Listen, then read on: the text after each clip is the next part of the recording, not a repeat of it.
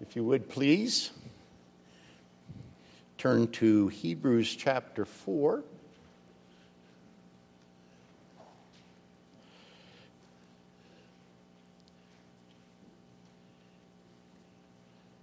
This will definitely not exhaust this passage, a passage I'm sure familiar to you and very rich to all of you in the congregation. But we will look at this uh, in light of coming together as a church body in the Lord's Supper this morning.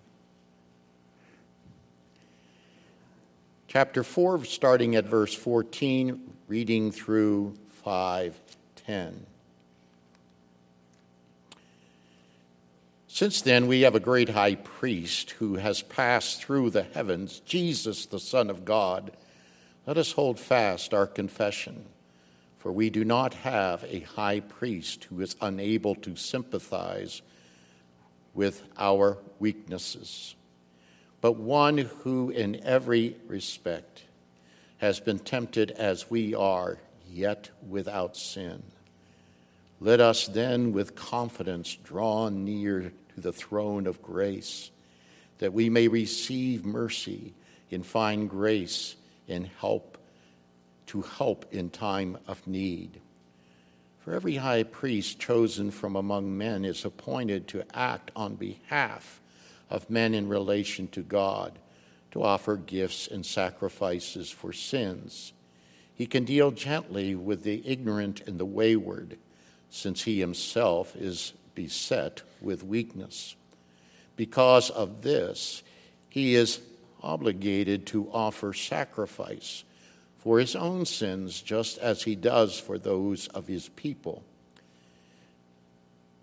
And no one takes this honor for himself, but only when called by God, just as Aaron was.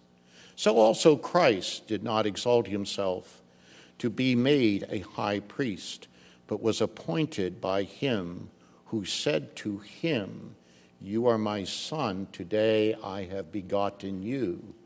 As he says also in another place, You are a priest forever after the order of Melchizedek. In the days of his flesh, Jesus offered up prayers and supplications with loud cries and tears to him who was able to save him from death, and he was heard because of his reverence. Although he was a son, he learned obedience through what he suffered. And being made perfect, he became the source of eternal salvation to all who obey him, being designated by God a high priest after the order of Melchizedek. Let's pray.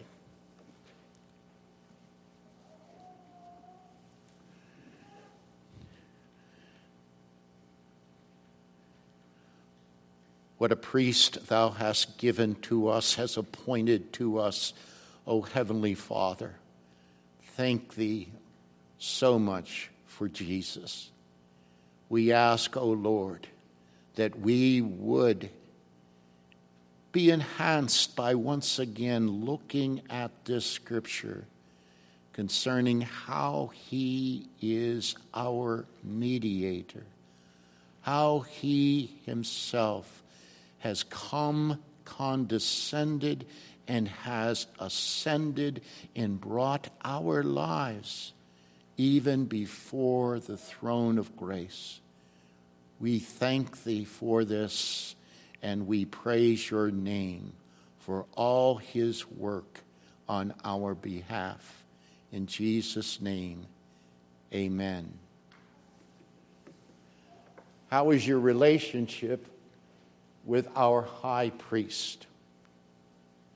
How is your relationship with our high priest?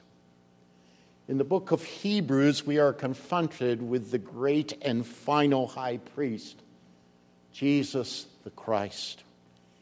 In Hebrews, Christ is presented as greater than any high priest in the Old Testament but to understand the superior status that Jesus has, even in relationship with the high priests of the Old Testament, it would be good for us to review just a few of those elements concerning the high priest in the Old Testament.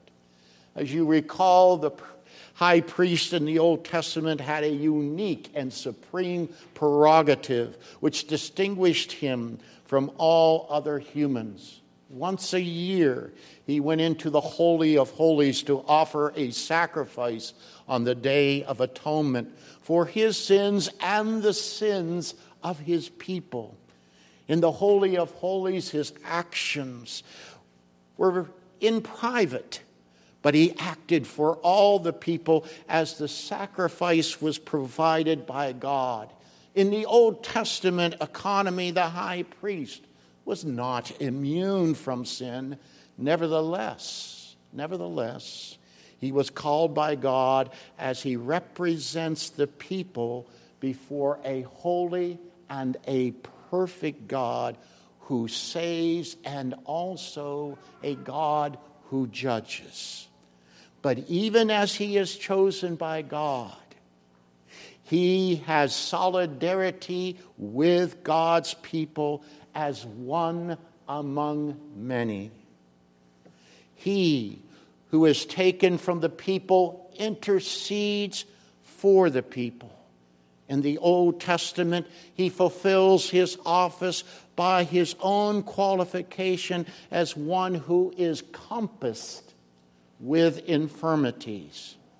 He is absolutely like the people that he is serving.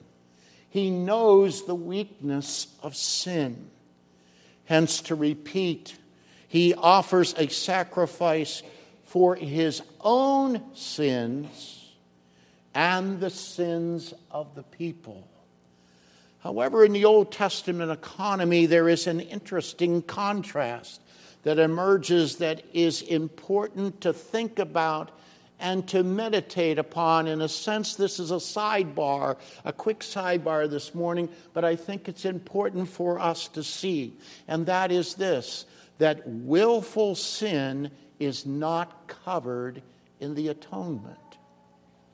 You want to note to contrast, even before and in our text today in Hebrews 5 2, the contrast between ignorant and wayward sin, which corresponds with Leviticus 4 2 and Leviticus, Leviticus 5 15. Those type of sins are covered.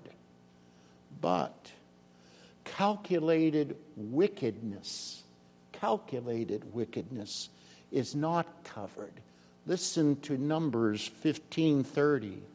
But the person who does anything with a high hand, whether he is a native or a sojourner, reviles or blasphemes the Lord, and that person shall be cut off among his people.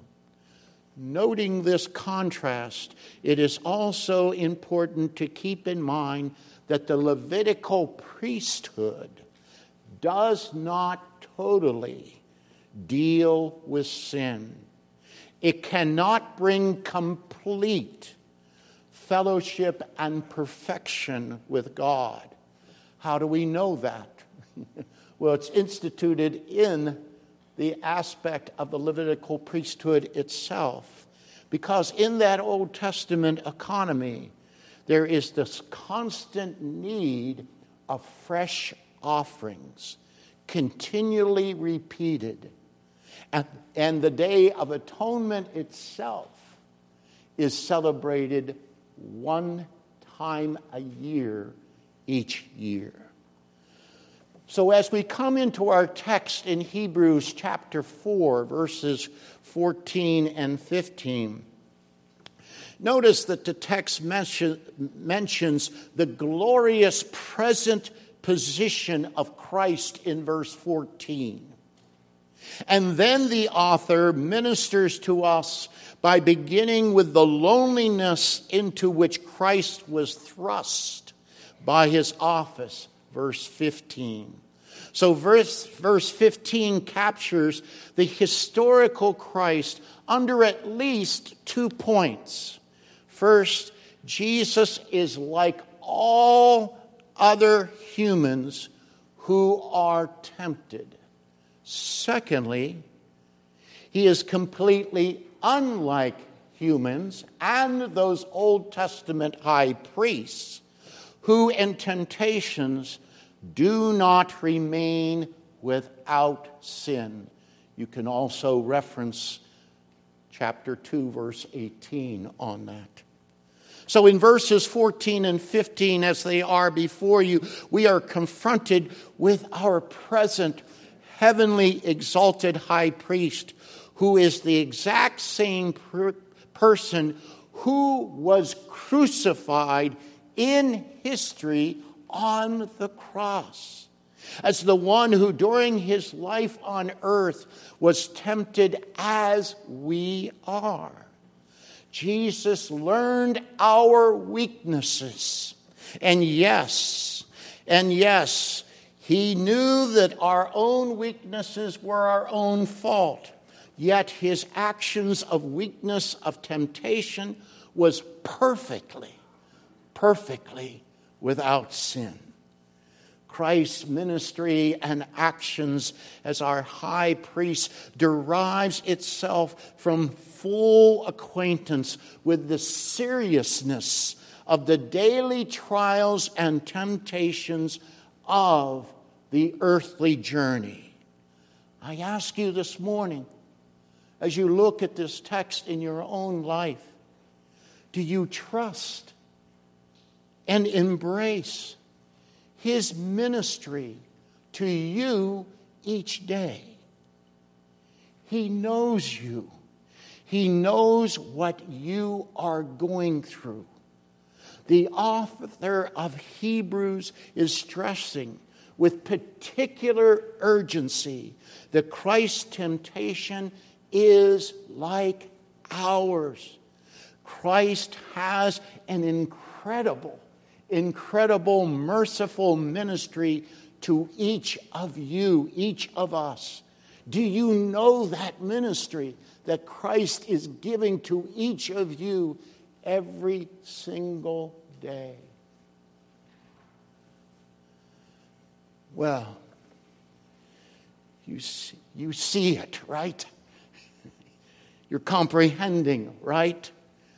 Jesus has put on our feelings along with our flesh, not only to show himself to be truly human, but to be taught, taught by that very experience how to pray and to help our miseries. And that not because, as the Son of God, he needed such instruction, but because only in this way we grasp the concern he has for our own situation in which we are in each day.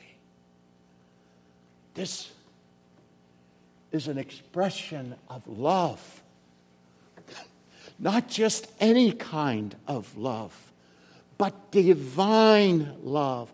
Love that only our gracious God can give by pouring into and securing a covenant people unto himself. Congregation. Congregation. He is pouring himself into your daily life. Do you truly know this? Do you truly live like that? So, what temptations does Hebrews have in view with respect to our Savior? When you, when you look at verses 7 through 9 of chapter 5, it seems clear that he's pointing at least to the Garden of Gethsemane. As Christ is confronted with the terror of death, he learned obedience through suffering. The path in Gethsemane is mapped out from his own words. Is Christ going to surrender to God's will, his Father's will, or revolt against it? in Gethsemane, we cannot miss, miss that he was touched by sorrow, that he endured bitter agony, that he entered into prayer with tears of anguish and grief, that sweat flowed from his body like blood but it would be a mistake to think that the author of Hebrews is focusing totally on Gethsemane. In verses 7 through 9, he certainly has the whole passion narrative in view all the way to the cross. In all of this, Jesus embraced his Father's will to go to the cross. Indeed, the suffering Christ learned obedience. Please do not miss this element. As the author of Hebrews places the suffering Christ before each of us in his church, he is doing so in order to focus our attention upon the unique, once and for all suffering laid by the Father upon the Son in the discharge of his office. When the Son suffers, this is only because the Father wills it. Thus, these few words are imperative to grasp in verse 8 of chapter 5. Although he was a son, he learned obedience through what he suffered. These words embrace the entire path of Christ upon this earth. These words are affirming that Jesus, by suffering, accepted the divine will as his own will, honored God as his Father, and entrusted himself to his Father, confident that the Father will give him his office and dignity. And as we saw last week, last Lord's Day, in Christ's temptation by Satan in the wilderness, Christ's obedience is tied to where? The Scriptures. The Scripture. Likewise, here in 5 8, the phrase learned obedience implies that his path to the cross is mapped out by Scripture. You may want to notice Christ's own words about that truth from Luke 24 45 through 47. Then he, Christ, opened their minds. He's talking here to the disciples to understand the scriptures. And he and said to them, Thus it is written that the Christ should suffer and on the third day rise from the dead, and that repentance for the forgiveness of sins should be proclaimed in his name to all nations, beginning with Jerusalem. That appearance in Luke 24 is a post resurrection appearance to his disciples. And it is clear concerning the witness to the conscious demonstration of obedience, which is the mark of God's Son, which Jesus renders, renders without restriction, in full clarity and the freedom of himself with no resistance to his Father's will.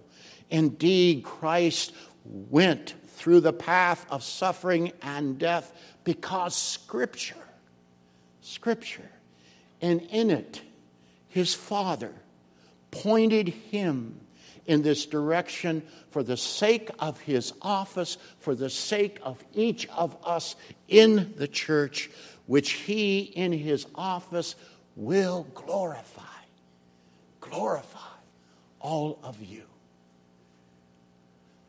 So, the phrase that is before you in the text, learned obedience, rolls out any other teaching about this phrase. This is particularly true of biblical commentators who think that the phrase is a reference to a maturing moral growth that Jesus had to go through towards the fulfillment of his task to die on the cross. Such an explanation is multiple among the liberals, for they see in this that is, is Jesus in this case had to go through a kind of growth of moral maturity in his life. Such commentators overlook the fact that in biblical Greek, the term learning takes place in handling of Scripture as it is revealed, as it is the revealed will of God. They fail to see that throughout the gospel narratives, that Jesus' awareness of himself in his mission is shaped by the scriptures. We tried to drive that point home last Lord's Day, if you recall. Hebrews presents a rich, the rich depth of Jesus' obedience in the same light. His life is appointed by his Father according to the Scriptures. Nevertheless, it is true that in Hebrews, the new thing is not in the last analysis the learning of obedience but the things which he suffered. The things which he suffered. The main focus of verse 8 and chapter 5 is on suffering. That is what binds the saving power of Jesus to go to the cross. Completing this thought about suffering, we must also see that learning needs to be connected with the phrase being made perfect in 5 9. So as you look at the text, connect learning to being made perfect in chapter 5, verse 9. Formerly, the terms learning and perfect go together, for only he who learns becomes perfect. But to put learning into action, put learning into action, it is suffering not learning, which carries the Son to the goal appointed by his Father. Just as Hebrews 2:10 says, listen carefully to Hebrews 2:10, for it was fitting that he, for whom all things exist, in bringing many sons to glory, should make the founder of their salvation, here comes the phrase, perfect through suffering. Perfect through suffering. Let's bring this together. As the knower, the learned of the Word of God, it is that Word that brings action, the Scriptures that bring action into Christ's life here on earth so that in his suffering he is exalted to his office, a priest after the order of Melchizedek. 510. He wins the right to make final atonement and to offer help by virtue of his own victory and perseverance. After all, Christ endured perfectly the trials and temptations where Israel could not, where the disciples could not, where you cannot. Are your eyes let me ask you are your eyes fixed on Jesus this morning?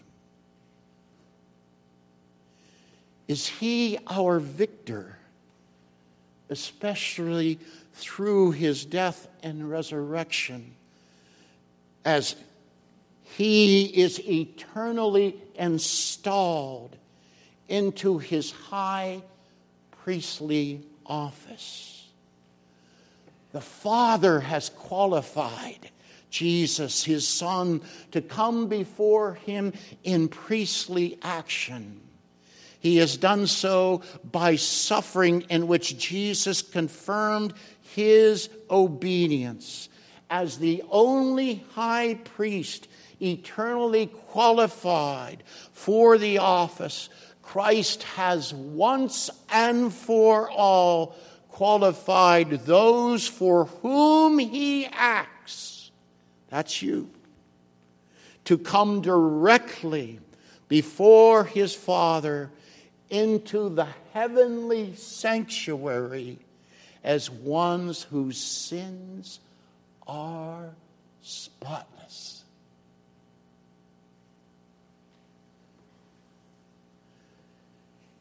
He who suffered the misery of humanity has passed through the heavens as the Levitical high priest passed from the holy place into the Holy of Holies. Our hope, your hope, has been firmly anchored beyond the veil and even beyond the heavens to the very throne of God the Father. At this present moment in your life, the presence of God is an accessible hope, an eschatological realized hope by virtue, by virtue of the work and office of Jesus Christ, the true and final fulfillment of the Levitical priesthood, who has come, who has come but yet is a priest after the order of Melchizedek because he has no beginning and no end. For your high priest has accomplished more, more than Aaron, more than Moses more than any high priest accomplished under the Old Testament economy. He has entered into eternal rest so that he can bring his people into that same eternal rest. His unique, perfect sacrifice has opened the sanctuary of heavenly glory to those who confess and obey in faith Christ. For the writer of Hebrews, the suffering Christ and the attainment of his high priestly office are intricately connected. They cannot be separated. For it is through the Lord's suffering and his high priestly office that we, each of us, draw near with boldness to the throne of grace that we may receive mercy and grace to help us in every single time of need. Hopefully, you heard that. Let me repeat it. For the writer of Hebrews, the suffering Christ and the attainment of his high priestly office are intricately connected. You cannot separate the suffering Christ from his office as high priest.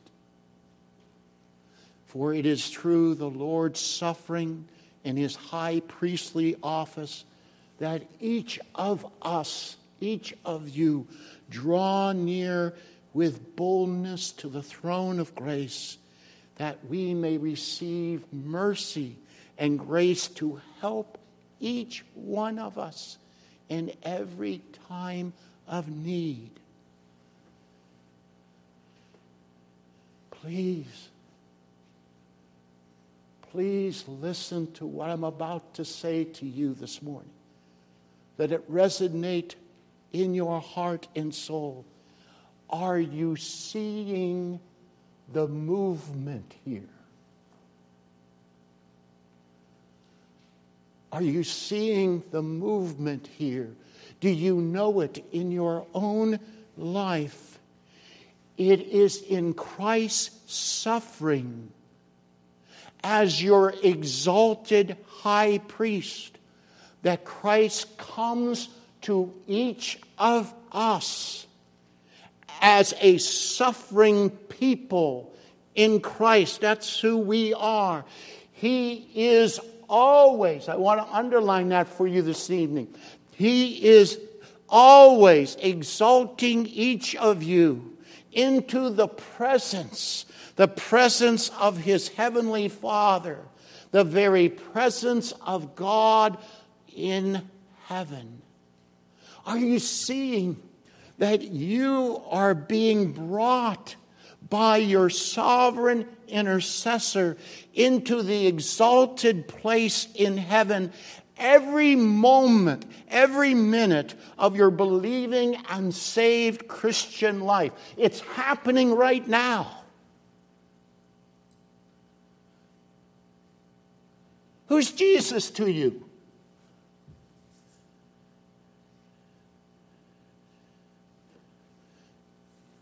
Just a friend that you say, I love? Do you see what Jesus is doing? He's taking you right now, all the time, right now where you are. He's constantly taking you to the throne of God in heaven.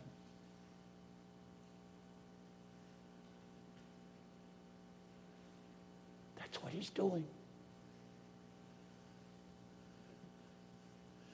You are literally being taken in this pilgrim life into the glory of God during every second of your earthly journey. We must not set our minds, we must not set our lives on the earthly life and things. Christ, as your exalted high priest who suffered on earth, is bringing you, bringing you as a suffering priest, picking up on Peter's language priesthood of all is bringing you right now in terms of your journey here as a suffering priest in this world. He's bringing you constantly, all the time, into the presence of his Father. Do you see this? Do you hear this? Will you place this into your heart? so that the temporal things of the world will be extracted out of dominating your existence because your life is hid with Christ in God.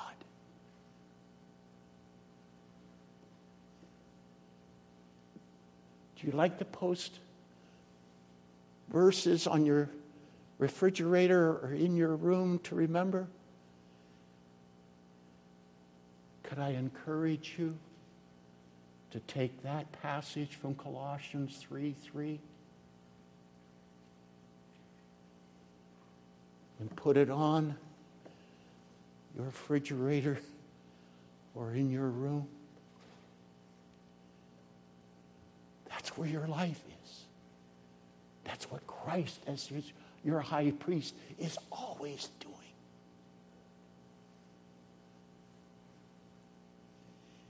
In Christ, has not your life appeared before our Father in heaven without blemish because of our suffering high priest? Let us think, let us focus right now upon what Christ is doing for each of us, his church, continually for each of us, each second of the day, each second of your life. Do you know that you are constantly entering his rest, his salvation, his glory all the day long? Let's pray.